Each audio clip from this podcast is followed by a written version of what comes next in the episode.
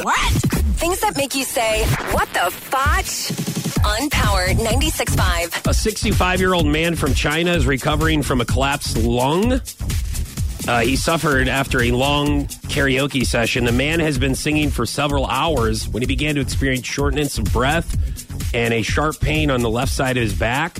He went to the hospital after he could no longer hit the high notes. No. Doctors examined the man and said he was suffering from a collapsed lung. He is expected to make a full recovery. So I don't know if the actual vocals and the notes caused that, or it was going to collapse anyways.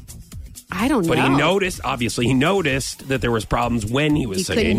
He couldn't hit the high note. I bet that was great for everyone that was listening. Yeah, when you try to hit the high note.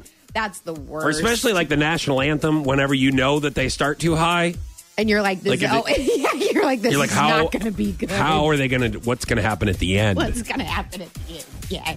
And everybody's just waiting. It's every time I am like, really feeling for that person who's singing. I'm just like, come on, you can do it. How panicked they are whenever they realize they started out too high and they have to sing the rest of the song. Mm-hmm. But it's, you didn't think about them having to worry about a collapsed lung.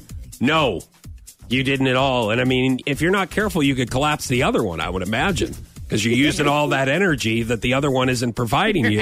And you could do both of them. And then you end up on the floor. Then it's almost kind of like, was it worth it?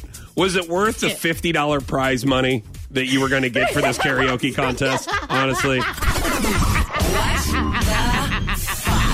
On Power 96.5.